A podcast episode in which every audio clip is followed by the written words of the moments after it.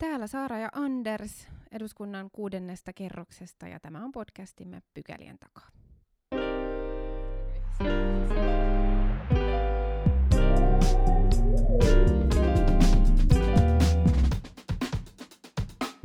Mennään ensimmäiseen pykälään ja ensin taustatarina.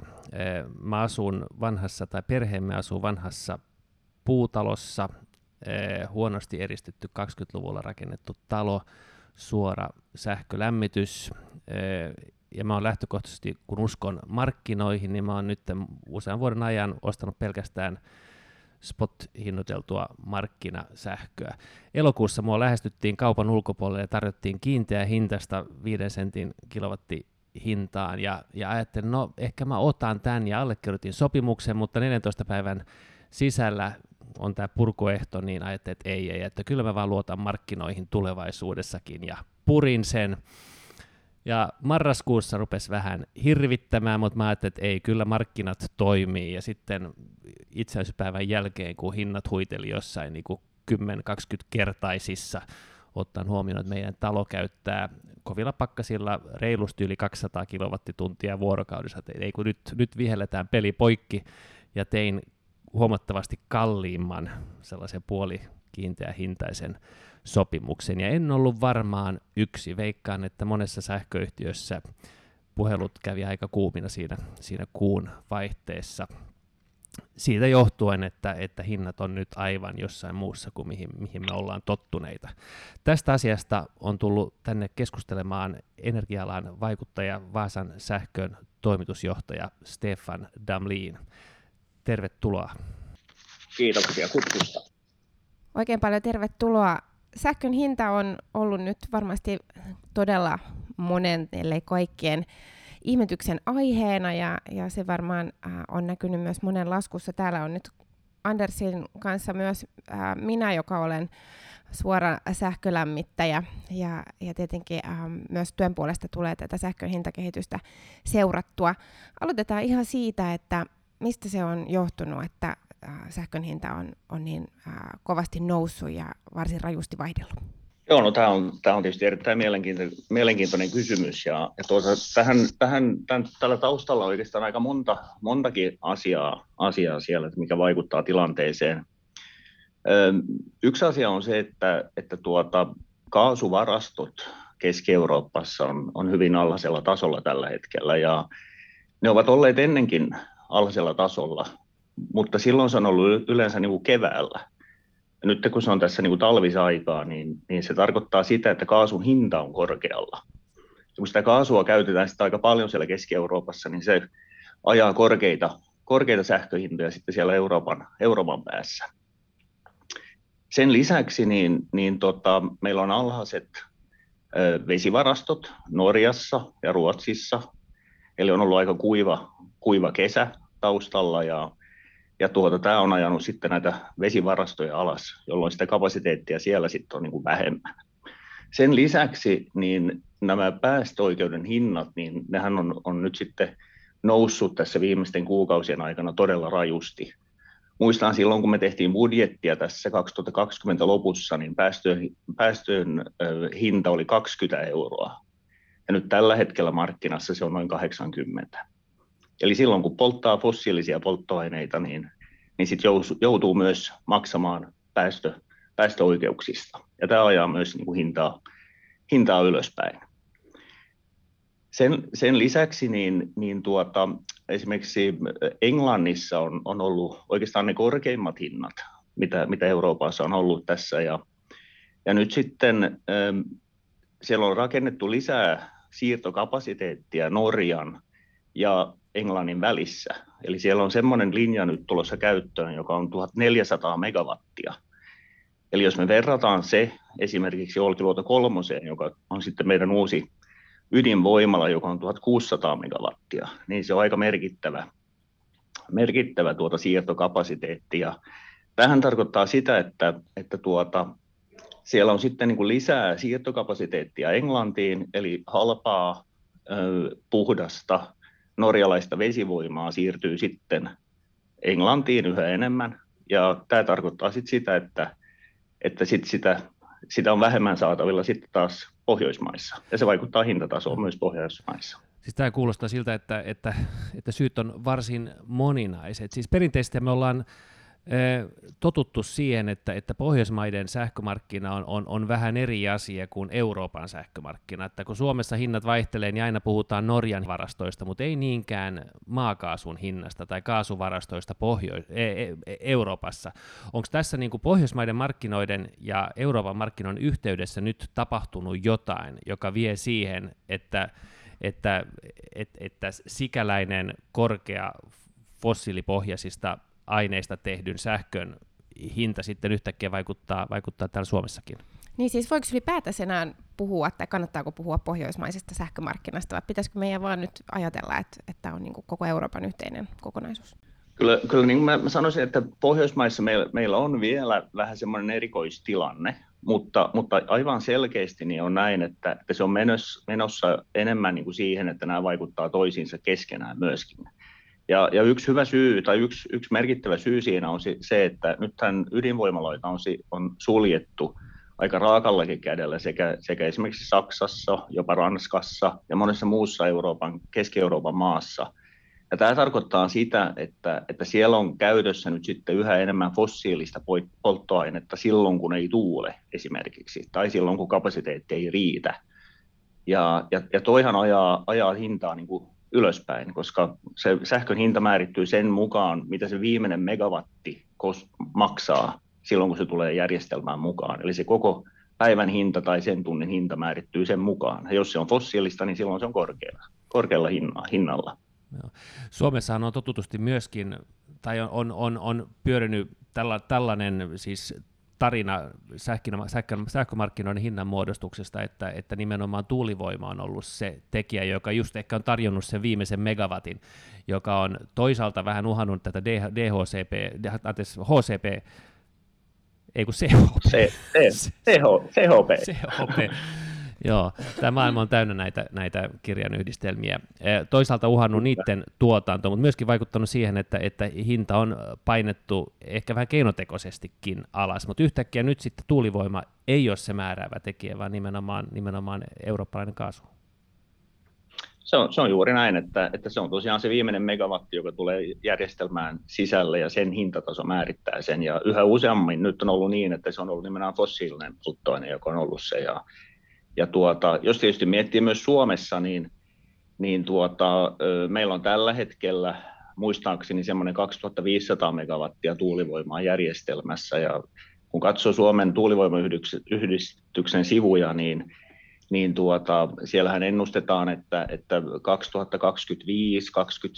2025-2027 ehkä näihin rajoihin, eli viiden vuoden päästä suunnilleen, viisi vuotta, viisi vuotta plus, niin se voi olla jopa 7-8 tuhatta megawattia.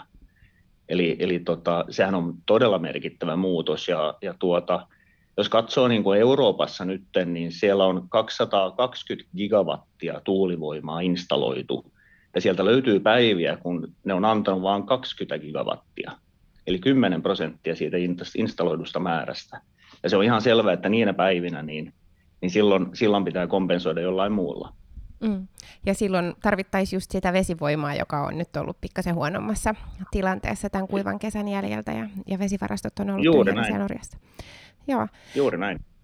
No, mitä tässä nyt sitten äh, on odotettavissa, että et kuluttajaa tietenkin kiinnostaa, että millä tavalla hinnat äh, jatkossa kehittyy. Aika isolla osalla taitaa olla kiinteähintaisia, että Anderson ehkä ollut vähän vähemmi, vähemmistössä. Joo, mä oon ollut naivi markkinahölmö. mutta mutta tota, ähm, joka tapauksessa niin, niin kyllä varmaan moni, äh, moni niin on tunnistanut tämän, tämän äh, hintojen äh, aika rajun nousun Suomessakin. Äh, on varmaan kuitenkin vaikea ennakoida, että mitä seuraavina kuukausina tai vuosina tapahtuu, mutta ei tämä varmaan niin kuin ihan hetkessä ole tasottumassa.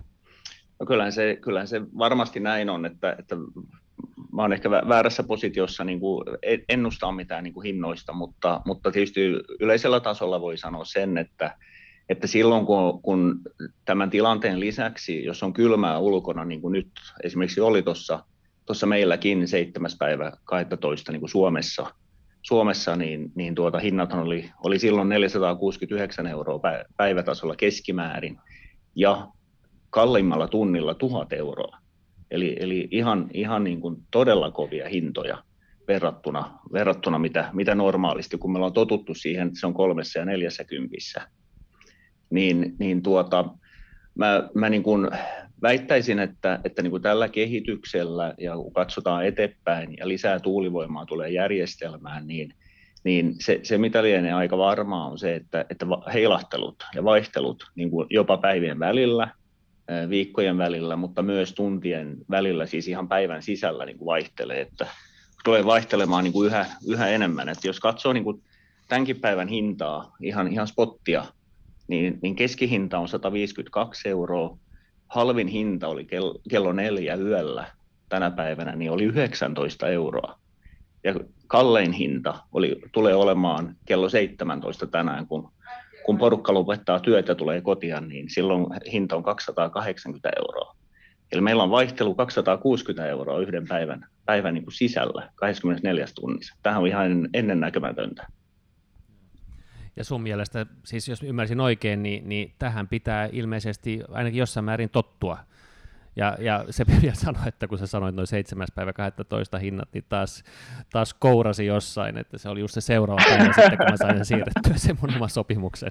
Laskin päässäni, että, että helkkari sentään, että, että 250 kilowattituntia, mitä toi tarkoittaakaan seuraavassa laskussa. No joo, mutta onko tämä siis se uusi normaali? No, no mä sanoisin, että uusi normaali on varmaan se, että vaihtelut lisääntyy. Että, että se, se, se, on juuri, se on varmasti juuri näin. Ja kyllähän se vaatii sitä, että me tarvitaan niin kuin lisää säätävää niin kuin, ö, kapasiteettia järjestelmään. Mutta mistä sitä säätökapasiteettia saadaan sitten, että, että Suomessa mehän nyt rakennetaan, siis Olkiluoto tulee käyttöön, mutta sehän ei ole säätövoimaa sekään, ja meillä, meillä on rajallinen, meillä on rajallinen oma vesivoimakapasiteetti, että onko ratkaisu meidän osalta sitten, sitten se, että parannetaan yhteyksiä Pohjois-Norjaan, josta toisaalta sitten viedään kamaa nyt sitten muualle, vai onko se se, että, että me vaan opitaan tai rakennetaan kulutusjoustoa meidän järjestelmään? Mä että me tarvitaan, me tarvitaan varmasti monia, monia erilaisia työkaluja. Me, me tarvitaan niin kuin, lisää erilaisia varastointimahdollisuuksia. Meillä täällä Vaasassa esimerkiksi on tämä, tämä meidän termospullo, termos, termospullo täällä, täällä tuota Kalliossa, joka on niin kuin vesivarasto, ja, ja siellä, siellä esimerkiksi on tarkoituksena ää, lämmittää vettä sähkövastuksilla silloin, kun, kun tota, tuulee paljon ulkona, eli hinnat on alhaalla, jolloin me voidaan lisätä niin kuin kulutusta silloin, kun, kun on alhaiset hinnat ja tuulee paljon. Eli voidaan tuottaa kaukolämpöä sitten, sitten tuota vihreällä, vihreällä tuota energialla. Vetytalous on tulossa, uskon, että tulee yhä, yhä kovemmin. Eli, eli se, että silloin kun sähköhinnat on alhaalla, silloin kun tuulee paljon, niin tuotetaan vetyä, pistetään varastoon ja, ja tuota, sitten viedään takaisin sähköksi silloin, kun, kun hinnat ovat ylhäällä. Eli silloin saadaan semmoista niin kuin tasapainotusta. Siitähän on kysymys, että tuotanto tuotantoajankohta ja, ja tämä kulutusajankohta ei niin kuin matchaa, ja sen takia tulee näitä suuria, suuria vaihteluja. Mm. Sitten oikeastaan kolmas vaihtoehto on nimenomaan tämä, että, että pitää, pitää tuota, itsekin mietin rajusti, kun mulla on sähköauto, kun mä tulin kotia silloin seitsemäs päivä. Seitsemäs päivä, kun oli, oli rajut hinnat, että laitetaanko sähköauto lataukseen juuri sillä, sillä tunnilla, niin ei oikein kannata. Mm. Joo, täytyy varmaan joulusaunakin ajoittaa nyt sinne aamuyöhön. Tästä tuli Aivan. hyvin, hyvin tota käyty läpi näitä, vähän näitä niin tuotanto, ää, erilaisia tuotantomahdollisuuksia, mutta miten sitten sähköverkot? Mikä ää, osuus niillä on, on tässä niin kuin kokonaisuudessa Suomessa tai vaikka meidän naapurimaassa Ruotsissa? No, kyllä, kyllä siis sähköverkoillahan on tosi merkittävä rooli monestakin näkövinkkelistä. Itsekin taas, jos otetaan ihan esimerkki, kun on sähköauto käytössä, lähtee mökille kesällä, niin, niin tuota, ei, oikeastaan mahdo, ei ole oikeastaan mahdollista, että ei ole sähköt siellä. Muuten ei voi käyttää sähköautoa. Eli jos mietitään tämmöistä niin kuin vihreää siirtymää, niin se, että on, on vahvat sähköverkot kaikkialla Suomessa, niin se on todella tärkeä. Ja, ja tietenkin siirtokapasiteetti on, on, on erittäin tärkeä, että, että sitä sähköä sit pystyy siirtämään niin kuin eri paikoista, näistä missä tuulivoimaloita sitten löytyy ympäri, ympäri Suomen. Ruotsissahan heillä on niin kuin suuri haaste, kun, kun tota, siellä on semmoinen tilanne, että suuri osa tuulivoimakapasiteetista on Pohjois-Ruotsissa. Ja heillä ei ole riittävästi kapasiteettia siirtää sitä Etelä-Ruotsiin, missä sitä kulutusta on. Ja se tarkoittaa myös heillä, että heillä on suuret vaihtelut hinnoissa niin kuin Pohjois-Ruotsin ja, Etelä-Ruotsin välillä. Niin, niin kyllähän tämän niin kuin hintojen tasaaminen ja, ja, ja markkinan toimivuuden näkövinkkelistä on tosi tärkeää, että meillä on riittävästi siirtokapasiteettia sekä maiden välillä, mutta sitten myös maan, maan sisällä. Joo, mä oon ymmärtänyt, että, että tämä Ruotsin tilanne, että se osin johtuu teollisuuden lobbauksesta, että Pohjois-Ruotsissa oleva energiaintensiivinen teollisuus ei ole halunnut, että rakennetaan näitä maan sisäisiä siirtoja, koska se to, nykytilanne on käytännössä luonut sellaisen niin kuin halvan energian laakson Pohjois-Ruotsiin, mutta nyt sitten tämän seurauksena me ollaan sitten tässä tilanteessa, että toisaalta niin kun markkinat on häirintynyt jossain määrin, kun näitä siirtoja maiden välillä on, on, on jopa estetty, ymmärtääkseni sekä Ruotsin että Norjan toimesta. Et sillä, sillä tavalla nyt sitten teollisuuden lobbaus tai toiminta tässä tilanteessa on, on, on ehkä vähän sekoittanutkin tätä pohjoismaisten markkinoiden toimivuutta.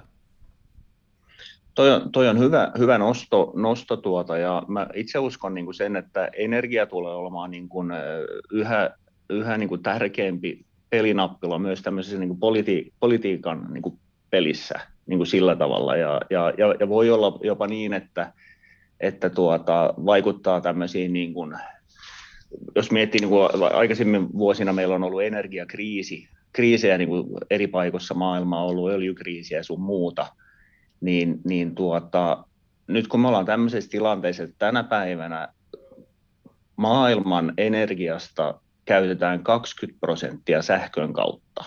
2050 se tulee olemaan yli 50 prosenttia, läheltä 60 prosenttia. Eli toihan on valtava muutos. Ja se tarkoittaa sitä, että, että silloinhan niin kuin öljytuottajat, kaasutuottajat, sähkön tuottajat, tämä roolitus tulee niin muuttumaan ja, ja, ja tuota myös tämä, tämä niin kuin painopisteet maiden välillä tulee muuttumaan.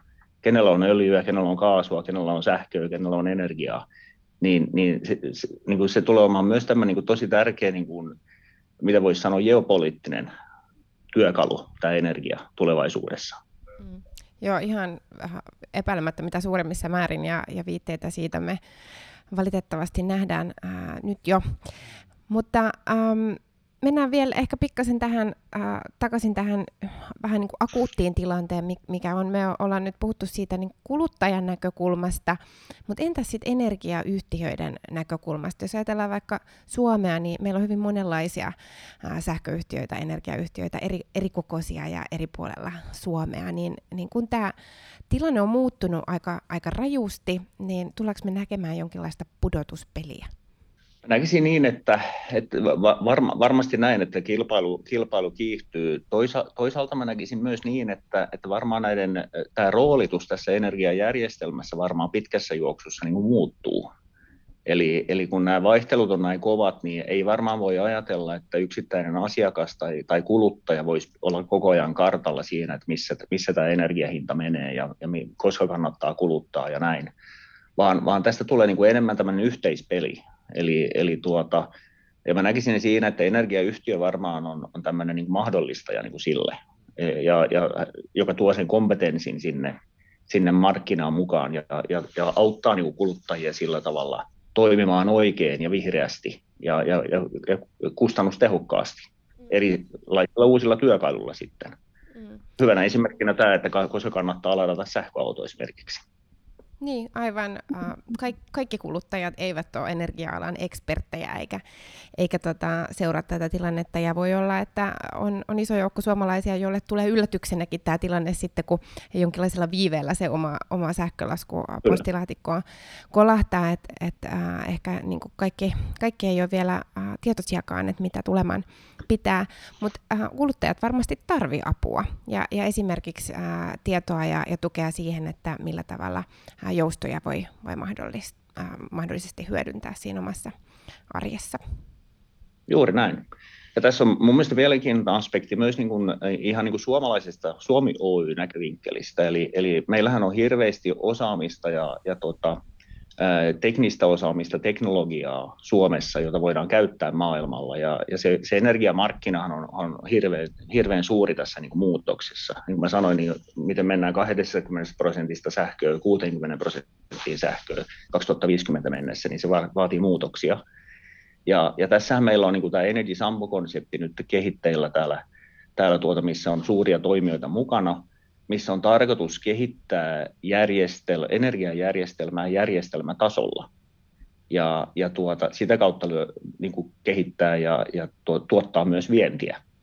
Ja, ja tuota, me ollaan arvioitu, että se markkina niin kuin, pelkästään näille ratkaisuille ja näille energiajärjestelmän ratkaisuille ja niiden kehittämiselle on noin 105 miljardia vuodessa tässä muutoksessa. Eli tässähän Suomella on niin kuin tosi tosi hieno mahdollisuus. Ja tämä pitää myös niin kuin sillä tavalla katsoa, että yritykset satsaa, mutta tässä on myös niin kuin valtion, valtiolla niin kuin tärkeä rooli tässä, tässä pelissä. Mm. Joo, ehdottomasti näin isot on mahdollisuudet. Miten valtion rooli äh, näiden sähköjen hintojen osalta nyt? Siis äh, kuulin, että Ruotsissa oli väläytelty jopa jotain väliaikaista äh, veroratkaisua, jolla, jolla sähkön hintaa painettaisiin alas ikään kuin tässä äh, piikkihetkessä. Minkälaisia terveisiä sulla on nyt päättäjille? Et tarvitaanko nyt jotain lainsäädännöllisiä muutoksia vai onko vaan parempi, että, että annetaan nyt markkinakehityksen hoitaa tätä tilannetta oikeaan suuntaan? No, ky- no kyllähän tietysti ma- markkina varmaan on se, joka, joka määrittelee, joka ajaa sitä.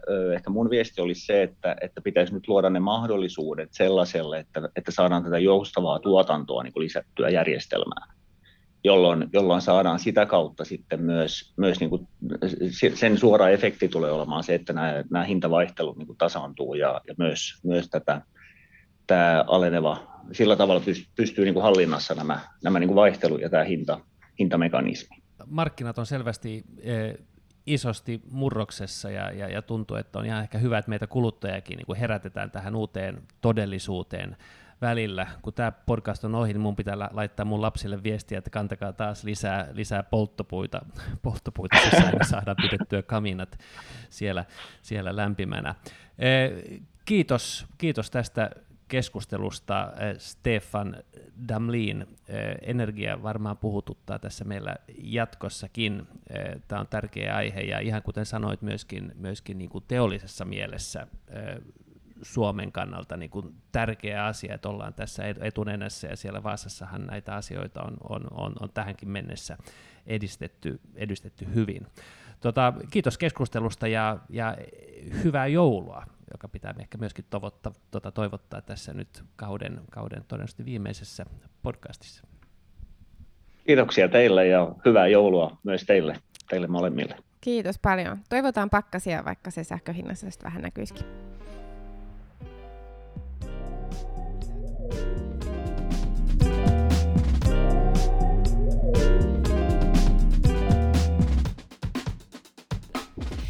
Mennään toiseen pykälään ja kyselytuntiin. Eilisellä kyselytunnilla ykkösaihe perussuomalaisilta oli rumpujen pärinää. Ee, maahanmuutto. Kyllä, näin, näin oli. Ja itse asiassa turvapaikan haku vielä erityisesti, ja, ja he olivat huolissaan tästä uutisoinnista, jonka mukaan sisäministeriössä on, on viritteillä ää, paperittomille ää, oleskelulupia, eli ihmisille, jotka on saanut kielteisen turvapaikkapäätöksen, niin, niin annettaisiin sitten mahdollisuus tänne, tänne jäädä, ja, ja tämähän on aihio, mutta se on aiheuttanut kovasti huolta. Joo, joo, siis ihmiset, jotka on saanut kielteisen tai jotka vielä ovat prosessissa, jotkut on ollut siellä 5-6 vuotta prosessissa, niin he, heille, heille tällainen niin kuin kertaluontoinen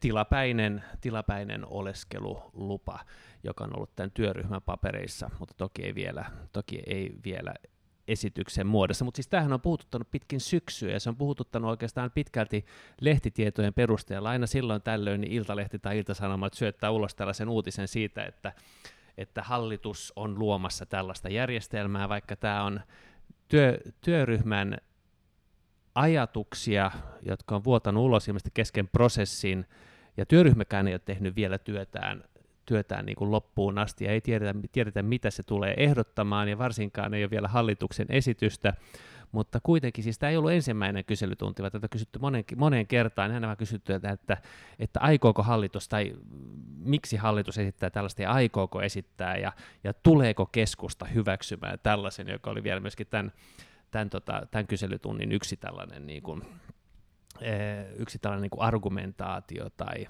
tai, tai kysymys, mutta kukaan ei oikeastaan tiedä, että tuleeko tai ei, mutta, tota, mutta sinänsä siis tämä asia, asia sellaisenaan, niin e, ei se nyt ihan päätön tavallaan ole, että, että jos me tiedetään, että meillä on paperittomia yhteiskunnassa ja tiedetään, että, että, että niin kuin ongelma on nimenomaan se rinnakkaisyhteiskunnan syntyminen, niin silloin voi hyvinkin olla, että kokonaisedun kannalta on, on niin kuin parempi se, tai on aika suurella todennäköisyydellä kokonaisedun kannalta parempi se, että tuodaan ne yhteiskunnan sisälle tällaisella tilapäisellä kertaluonteisella ratkaisulla, kuin että, että vahvistetaan käytännössä sitä rinnakkaisyhteiskuntaa, joka nyt, nyt tässä on syntymässä muuten. Mm. Ja sitten taas se huoli, mikä, minkä perussuomalaiset äh, nosti esille, niin liittyy siihen, että ää, äh, tämän tyyppinen järjestelmä lisäisi Suomen vetovoimaa ää, äh, maahan, maana, johon kannattaa tulla, vaikka ei olisi ää, turvapaikan tarpeessa, koska, koska sitten saa saattaa olla mahdollista, että, että saa siitä huolimatta jäädä. Mutta hallituksen vastaukset oli, oli eilen kyselytunnilla hyvin samansuuntaisia kuin mitä tuossa kuvasit, eli tästä on, on selvitys käynnissä ja, ja sen lopputulosta ei, ei vielä tiedetä. Sisäministeri Mikkonen oli tila, tiedotustilaisuuden vuoksi myöhässä kyselytunnilta, eli ensimmäiset kierrokset sai vastata pääministerin sijainen Saarikko, joka sanoi itse asiassa aika tiukasti, että tällaista ei ole esitetty, ja, ja hän, ei, hän ei myöskään henkilökohtaisesti sellaista kannata mun mielestä, sanoi, sanoi jopa ää, tämän suuntaisesti. Ja sitten kun sisäministeri Mikkonen ää, tuli, tuli paikalle hetkeä myöhemmin, niin, niin hän vaikutti olevan turhautunut juuri tästä, että et kun hänkään ei edes ministerinä oikein tiedä tästä mitään, että et se, se on vielä niin kuin sellaisessa vaiheessa, että, että se on just ikään enemmän siellä iltapäivälehtien otsikoissa pyörinyt kuin, kuin hänen työpöydällä. Joo. Joo, siis tämähän on asia, joka joka siis mun, mulle, mun mielestä niin kuin löytyy hyviäkin perusteita. Että, että meillä oli silloin 15-16, meillä oli niin kuin systeemi oli sekaisin, prosessit oli huonot, tehtiin silloin heikennyksiä myöskin siihen, siihen niin kuin tukeen, mitä nämä henkilöt saa, joka tarkoittaa, että ne tavallaan päätösperustelut on monelta osin niin kuin pielessä, ja siis sitä, sitä tilannetta on oikeastaan niin kuin aika vaikea korjata. Sitten meillä on ihmisiä, joita ei voi palauttaa Afganistaniin tällä hetkellä esimerkiksi. Meillä on niin kuin tällaisia, kauheasti tällaisia niin kuin väliinputoja, jotka tavallaan sais tilapäistä apua tällaisen prosessin kautta. No sitten on tämä toinen puoli, että romuttaako se turvapaikkahakujärjestelmä. Ja tietenkin voi sanoa, että periaatteellisella tasolla, jos ei ole saanut turvapaikkaa ja sitten saa niin kuin tällaisen tilapäisen ratkaisun, niin voi tietenkin sanoa, että, että, että, että se niin kuin kyseenalaistaa sen koko prosessin. Mutta sitten me toisaalta tiedetään, että meillä oli tilanne, jos prosessi vaan ei ollut kunnossa. Ja silloin on ehkä parempi, että tekee tällaisen kertaluontoisen jutun, kuin että, että vaan niin kuin ummistaa silmänsä ja ajattelee, että, että, että niin kuin out of sight, out of mind, se on siellä jossain ja, ja ei vaan niin kuin kosketa, kosketa siihen. Että, että mun mielestä tässä niin kuin voi päätyä niin kuin eri ratkaisuun niin kuin, jos, jos tähän lähtee niin kuin ideologisesta näkökulmasta kuin sitten pragmaattisesta. Ja mun mielestä tämä työryhmän mahdollinen kanta niin on, on aika lailla pragmaattinen ratkaisu, jota itse asiassa sovellettu monessa muussa maassa. Irlannissa just tehtiin tällainen, tällainen ratkaisu itse asiassa huomattavasti isomman ihmismäärän kohdalla. Espanjassa tällaista on tehty, monessa muussa maassa on, on käytännössä jouduttu turvautumaan tällaiseen, koska on aina katsottu, että, että, että isompi paha on kuitenkin tällaisen rinnakkaisyhteiskunnan syntyminen. Joo, olikohan niin, että ministeri Mikkonen sanoi, että, että siellä on 50 erilaista keinoa, jota on, on pohdittu tämän, tämän tilanteen ratkaisemiseksi, ja tämä on, on niin kuin yksi. Ja tietenkin ää, siinä vaiheessa, kun jotain päätöksiä ruvetaan tekemään, niin pitää katsoa sitä koko palettia, että mitkä keinot on sellaisia, mitä on, on nyt järkevää ää, edistää, ja, ja mitä hallitus sitten loppujen lopuksi tulee ylipäätänsä ää, ehdottamaan.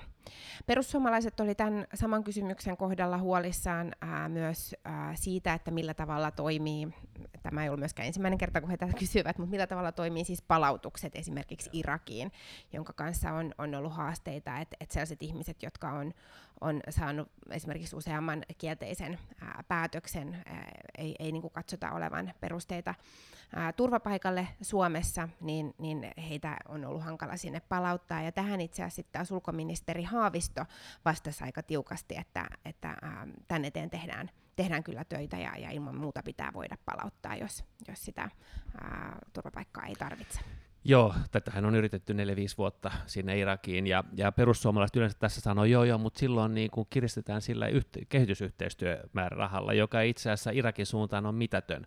So, sehän ei ole näiden isojen saa, saajamaiden joukossa, että meillä on siellä jotain tällaisia miinanraivausoperaatioita, sen sellaista, joita ajattelen, että e- ehkä nyt varmaan moni, ymmärtää, että, että on niin kuin aika järkevää, järkevää toimintaa. Tämä vaan niin kuin kuvaa sitä, että, että heillähän ei ole niin kuin, niin kuin realistinen käsitys siitä, mikä tämä kuvio niin kuin oikeasti on, vaan ne, vaan ne niin kuin tarttuu niin kuin asioihin yksi, yksittäisinä asioita, asioina, ilman, että olisi niin kuin kuvaa, kuvaa siitä, siitä kokonaisuudesta. Mutta tosiaankin siis varmaan niin kuin monesta erilaisesta toimesta on kysymys. Ja yksi, yksi, ajatus, yksi niin kuin asia on tietenkin se, että, että nyt kun meillä on turvapaikkaprosessi ja, ja työperusteinen niin kuin hyvin eriytettynä, jolloin on niin kuin tavallaan hyvät perusteet, mutta itse ajattelen, että joissain tilanteissa, kun tiedetään, että palautuskäytännössä ei onnistu, ja kun, kun ihminen on ollut työssä ja käytännössä niin kuin integroitunut yhteiskuntaan, niin silloin meidän pitäisi jotenkin pystyä yhdistämään näitä polkoja ja katsoa näitä yksitellen ja katsoa, että tässä nyt ei ole enää niin kuin mitään mieltä lähettää ketään takaisin, vaan, vaan, vaan, vaan tuetaan henkilöä, joka on täällä työllistynyt ja jotenkin löytänyt paikkansa. Hmm. No toinen kysymys kyselytunnilla koski sitten, tämäkin voi olla tämä rumpujen pärinen aihe, aihe, nimittäin ää, se oli sote yksi lempiaiheemme, sosiaali- ja terveyspalveluiden ää, uudistus. Ja, ja tämä oli kokoomuksen kysymys. Kokoomuksen Petteri Orpo o, oli huolissaan siitä, että ää, millä tavalla tämä toimeenpanon aikataulu pitää. Että tämä on niin hyvin ä, massiivinen uudistus, jota viedään nyt eteenpäin varsin kireällä aikataululla ja ä, on ollut huolta eri puolilla Suomea, että tuleeko kaikki olemaan valmista siinä määrin, että, että kun, ä, kun hyvinvointialueet aloittaa toimintansa, niin ihmiset sit niitä tärkeitä palveluita myös saa. Joo, mehän voidaan molemmat katsoa tätä asiaa vähän niin kuin ulkopuolisina tällaisina tarkkailijoina, Kyllä. koska kumpikaan meistä ei, ei tule olemaan ehdolla näissä hyvinvointivaaleissa. Enää ei ehdi muuttaa mieltä. Ei, ei enää ehdi muuttaa mieltä.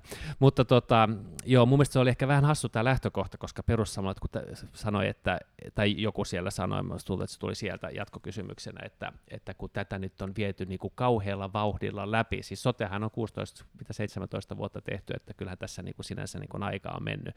Mutta kyllä mä ajattelen, että jos, jos niin kuin mitä tahansa uudistusta haluaa viedä samana hallituskauden aikana läpi, niin, niin, niin, niin kiire tulee, ja kyllähän tässäkin kiire tulee, että, että vuosi on käytännössä aikaa, aikaa nyt sitten saada nämä, nämä, nämä, nämä asiat toimimaan. Muistat varmaan viime kaudella yhtä lailla oli tällaiset, tälla, tällaisia, tällaisia niin kuin ajolähtötilanteita, kun vaan tiedettiin, että, että tähän päivään mennessä pitää saada nämä valmiiksi, jotta olisi edellytys saada kaikki käyntiin kauden loppuun mennessä, ja silloinhan se ei, ei onnistunut. Nyt mitä ilmeisimmin onnistuu, mutta varmaan tulee kiirettä, ja eri alueet on aika lailla niin kuin eri tilanteessa, ja mulla on sellainen ymmärrys, että mun alue, missä mä asun, läntinen Uusimaa, on, on aika ongelmallisessa tilanteessa monelta osin. Sitten jossain ollaan varmaan ihan hyvässä vauhdissa. Mm. Joo, siis tämä tarkoittaa niinku pelkästään siellä hallinnollisella puolella ihan massiivisia muutoksia, kun, kun isot henkilöstömäärät, ää, kymmenet tuhannet ihmiset ää, siirtyy sit sinne ää, alueille. Ja viittasit tuossa vähän tuohon viime, viime kauden pohdintaan, niin tässähän on, on niinku itse asiassa aika samanlainen tilanne, mutta tulkinta on, on nyt vähän eri. Ää, viime kaudella äh, kun, kun aikataulu oli vastaava, niin se todettiin mahdottomaksi. Ja, ja jopa niin kuin perustuslakivaliokunnassa äh, oltiin, oltiin ikään kuin sellaisella kannalla, että, että tämä aikataulu on liian tiukka. No nyt on ihan vastaavasti äh, tiukka aikataulu. Ja, ja äh, perustuslakivaliokunnassakin sitä on tarkasteltu. Ymmärtääkseni, en itse ole siellä enkä millään tavalla perustuslain asiantuntija, mutta, mutta tota, on ymmärtänyt, että äh, niin kuin vastaavaa aikataulupainetta ei katsota puhuta nyt, nyt ihan niin, niin pahasti, mutta se huoli on kyllä ihan, ihan aito ja vilpitön ja kuuluu kyllä ää, eri puolet Suomea. Joo, mä en ihan muista niitä aikataulukeskusteluja silloin, mutta muistan, että silloin puhuttiin aika paljon siitä, että, että lainsäädännön valmistumisen ja vaalien välillä pitää olla riittävästi aikaa, ja silloinhan yritettiin sellaista kolmen kuukauden kolmen kuukauden haarukkaa, että se piti valmistua kesällä ja sitten lokakuussa oli vaalit. Ja sitä ajettiin ihan vakavissaan, kunnes se ei sitten valmistunutkaan kesällä, jolloin lokakuussa ei voitukaan pitää vaalit. Nythän tässä on ollut seitsemän kuukautta sen valmistumisen ja vaalien jäljellä, välissä, että sikäli niin kuin tässä on niin kuin vaalien suhteen ollut nyt niin kuin reilusti reilusti aikaa ihmisten sisäistää siitä, että, että mistä on kysymys. Mutta, tota, mutta kyllä, Kaikki ovat sisäistäneet. joo, no, voi tuntua, että sisäist, sisäistäksessä ehkä, ehkä ei olla täysin, täysin, täysin onnistuttu kaikilta osin mutta, mutta, mutta kuitenkin. Mutta joo, siis tämähän on, jos ajattelee, että tämä on, tämä on niin kuin 20 miljardin toimiala käytännössä, ja se siirtyy niin kuin yhden yön yli niin kuin yhdeltä toimijalta toiselle, niin onhan se niin kuin, siis e-, eihän se voi mennä kuin pieleen. että tota, no, Toi no, ei ole kauhean lohdullinen. siis siinä mielessä, että, että siis ei voi onnistua täydellisesti, että, että varmasti tulee, tulee niin kuin haasteita, että, että kyllä siinä on, mutta, mutta toisaalta tekee sen ihan millä tavalla, niin millä tavalla tahansa, niin varmaan niin kuin joka tilanteessa tulee sellainen päivämäärä, että, että, että illalla se on toisen kontolla ja seuraavalla aamulla toisen, että, että, että siitä ei voi varmaan välttyä. Ja, mutta tota, kyllähän tällä, tällä valtuustolla, joka nyt valitaan, niin, niin se ensimmäinen vuosi tulee varmaan olemaan aika, aika lailla haastava, että mm. aika paljon asioita tulee eteen ja, ja, ja päätettäväksi. Joo, rakennetaan ihan uutta hallinnon tasoa ja, ja rakennetaan u- uutta järjestelmää ja, ja toimintatapoja ja, ja niin poispäin. Ja siellä on ihan valtavasti sellaisia yksityiskohtia, mitä ei ole vielä varmaan osattu edes ajatella, jotka tulee sit siinä vaiheessa eteen, kun tämä lopulta realisoituu.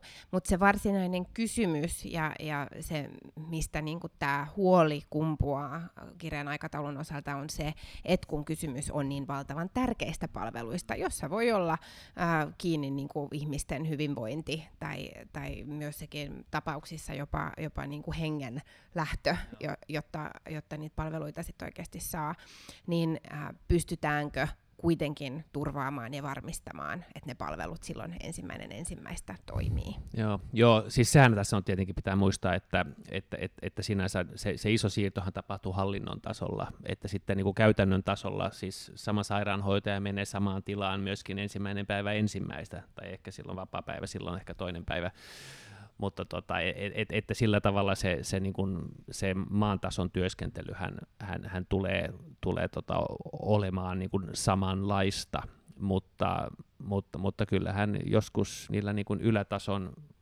hallinnoilla ja järjestelmillä on ehkä tapana sekoittaa vähän sitä, sitä ruohonjuuritasonkin toimintaa, että, että kyllä siinä varmaan pitää, pitää vähän niin kuin sekä sormet että, että varpaat, varpaat ristissä mm. hetken mm. aikaa.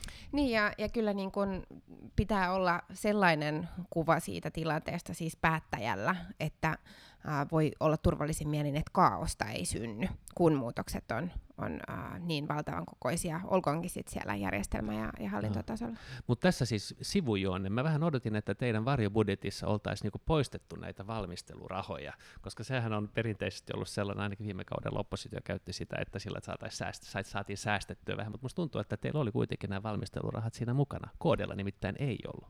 No nyt Andersson taas äh, tutustunut, tutustunut meidän vaihtoehtobudjettiin erittäin tarkasti. Mä en osaa nyt tähän vastata, koska en ole nimenomaan sitä sosiaali- ja terveyspalvelujen puolen vaihtoehtobudjettia ollut valmistelemassa, Joo. mutta voidaan tähänkin Mutta jos palata. näin oli, niin, niin ihan, ihan siis ryhdikäs, ryhdikäs juttu. Siinähän olisi ollut muutama sata miljoonaa otettavissa. Niin, joo, ehkä nyt on me, meidän suunnalla huoli siitä, että kun tähän tullaan nyt menemään, eikä, eikä siitä varmaan nyt enää ole mahdollista uh, peruutella, niin, niin tota, no, hoidetaan, se sit kunnolla, hoidetaan se sitten niin, että ihmisten palvelut oikeasti uh, myös, myös sit jatkossa pelaa. Uh, yksi uh, kiinnostava uh, kyselytuntikysymys, jota en itse ollut enää en kuulemassa salissa, mutta, mutta jossakin uutisessa näin oli uh, Liike Nytin Jallis Harkimon kysymys. Hän, hän kyseli vähän tästä näkymästä hallituksen taloussovusta, kun valtiovarainministeri Saarikkohan hän aika tiukkaa ää, tiukkaa näkemystä esitti, että mikäli kehyksissä ei, ei nyt sitten pysytä, niin, niin keskusta ei myöskään hallituksessa pysy. Ja hän olisi halunnut hallituskumppaneiltaan vakuuksia tai, tai tällaista vakuuttelua siitä, että, että tällainen ää, tasapainoinen ää, riihi olisi sit keväällä tiedossa, mutta ei ollut tällaista saanut aikaiseksi, eli tilanne on aika epävarma no, hallituksen suunnatessa. No, no sanotaan näin, että mä vähän ihmettelen tätä narratiivia, koska tota, Siis meillähän on, meillähän on niinku sopimus siitä, että miltä se näyttää ja minkä kehyksen mukaan mennään ja, ja miten kehykseen päästään tai minkälaisiin askeliin. Ja eihän kukaan ole sanonut, että siitä lähdettäisiin mihinkään. Että e, kun nyt tässä ihan vaan keskenään tässä kahden kesken puhumme tästä asiasta, niin, niin, niin ehkä sekin kävi mielessä, että, että, että onkohan tässä nyt ehkä vähän tarvetta myöskin nostaa keskustan häntää, kun, kun tällaisen narratiivin tuo esille, koska, koska siis en, en ole kuullut mistään pyrkimyksistä livetä siitä, siitä niin kuin sovitusta. Eli kyllä me, mekin oletamme, että, että, että siitä pidetään kiinni ja onhan se meillekin edellytys, mutta emme, emme niin kuin pelkää, etteikö sitä pidettäisi. Ai ennustatko helppoa äh, rihineuvottelua No helppoa, helppoa en ennusta, joo ei siis helppoa, helppoa ei varmaan niin kuin mistään hallituksessa ole ollut vaalia, vaalia edeltävänä niin kuin kehysriihi keväänä, että, että kyllä se varmaan niistä kaikista kehysriivistä joka tapauksessa on se pahin, ja, ja tietenkin niin kuin voi, voi ehkä sanoa, että, että me ollaan tässä tehty olemme niin kuin si, siinä mielessä vähän, vähän vaikeammaksi, että, että, että tämä, tämä koko suunnitelmahan hän niin kuin meni niin, että alussa oli aika paljon hyvää ja lopussa tulee kireempää niin, niin se tekee siitä varmaan niin kuin entistä vaikeamman. Joo, ei sitä helppoa tule, mutta, mutta, mutta mun mielestä niin kuin jos ajattelee, että se lähtökohta on se, että sovitusta ei pidä kiinni, niin kuin mun mielestä ei voi olla, niin, niin silloin ehkä, ehkä viljelee vähän, vähän väärän narratiivit. Kyllähän niin kuin kaikkien lähtökohta on se, että, että, että sovitusta pidetään ja, ja siihen pitää päästä, mutta nythän sinne tulee tietenkin vähän lisää haasteita nyt, vaikka nyt tämän TKI-työryhmän to- toiveiden muodossa, joka, joka varmaan kiristää, kiristää sitä liikkumavaraa entisestään. Ja vähän muutakin. Veikkauksen kokonaisuus nyt esimerkiksi. Ähm, joo, on, on, riihet on aina vaikeita ja, ja ehkä vaalien alla erityisen vaikeita, mutta kyllä silti sanoisin, että se narratiivi ei ole ihan tuulesta temmattu, että paineet ovat nyt poikkeuksellisen kovat tähän tähän ää, tulevaan kevään riiheen ja, ja että niissä ikään kuin lupauksissa tai viesteissä, mitä eri hallituspuolueet on, on antaneet omille kannattajilleen ja julkisuuteen, niin on, on aika paljon yhteensovittelemista. Että äh, nähtäväksi jää, mutta, mutta kyllä siellä nyt jonkinlaista jännitettä näin oppositiosta käsin tuntuu olevan. Joo, mutta se tietenkin meitä helpottaa, että meidän ei pidä toteuttaa niitä mitä nyt yhden, jo yksi kansanedustaja eilen, eilen hän laittoi, laittoi menemään siinä yli, yli puoli miljardia pelkästään tiehankkeissa, että niin pitkään kuin me, meidän tarvitsee niitä kokoomuksen yksittäisen kansanedustajan tiehankkeita tota, sovittaa siihen, niin, niin, niin on, on toiveita siitä, ja että aika monen muunkin. Kyllä. Kyllä siellä niitä tiehankkeita riitti. Luulen, että äänestimme tunnin verran pelkästään erilaisista tiepätkistä ja, joo, ja risteyksistä. Joo, siis jotenkin aina nämä joulua edeltävät äänestykset, niin ehkä nyt ei ole ehkä sitä parasta demokratian toteutumismuotoa. Siinä, siinä niin kuin esitetään asioita, kaikki tietää, ettei missään nimessä mene läpi, mutta, mutta niistä kuitenkin niin kuin äänestetään, sitten laitetaan lehdistötiedotteita siitä, että miten hallitus torppasi tämän, tämän, tämän tota, jonkun Savonlinnan pikkutien risteyksen alikulkutunnelin hankkeen, vaikka se on niin tärkeää. Mm. Joo, kyllä toi vähän älyttömältä tuntuu tämä meidän äänestysrumpa, mutta ehkä se voi olla meidän jonkun toisen podcastin aihekin. Ehkä näin, ehkä näin. se oli tämän syksyn viimeinen kyselytunti, ja itse asiassa sehän päättyy myöskin siihen perinteiseen hyvän mielen joulun toivotukseen itse asiassa, joka, ja, ja tota, se oli tällä kertaa, tuli perussuomalaisten suunnalta, ja yleensä se on lähtenyt, lähtenyt niin kuin aika niin kuin hyvän tahtoisena liikkeelle, mutta tämä lähti, niin kuin alkoi heti sellaisella pienellä niin kuin hallituksen piikittelyllä siitä, että että joulupukin bensa on kallista ja pääseeköhän se la, la, jakamaan lahjoja. Ja se tietää kyllä suunnilleen, että kuka on ollut kiltti ja kuka on ollut tuhma Mm. Joo, tämä on, on yksi eduskunnan perinteitä, josta on kyllä ihan kiva pitää kiinni, että viimeisellä kyselytunnilla esitetään tämmöinen vähän, vähän ehkä kevy, kevyempi jouluun liittyvä kysymys, ja, ja hallitus siihen sitten myöskin vastaa. Toinen tällainen perinne, mikä ilahduttavasti edelleenkin elää, on maa- ja metsätalousministeriön pääluokassa pidettävä perinteinen kuttupuhe, joka, joka oli kuulemma ää, myös, myös tota keskiviikko yönä saatu pidettyä.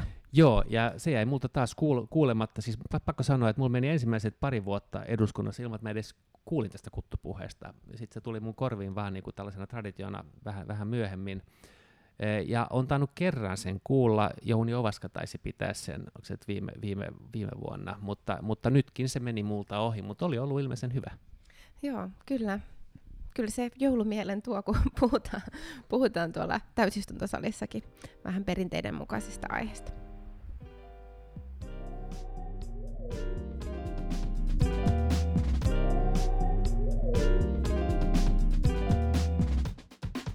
Okej, paragraf 3. Det är också den sista. Mm. Va, vad ska ni göra uh, på veckoslutet? Eh, det där... Eh, jag måste planera årets pepparkaksbygge och jag, okay. har, och jag har fortfarande inga idéer. Vi gör ett pepparkaksbygge varje år som, liksom, som har något sånt aktuellt tema.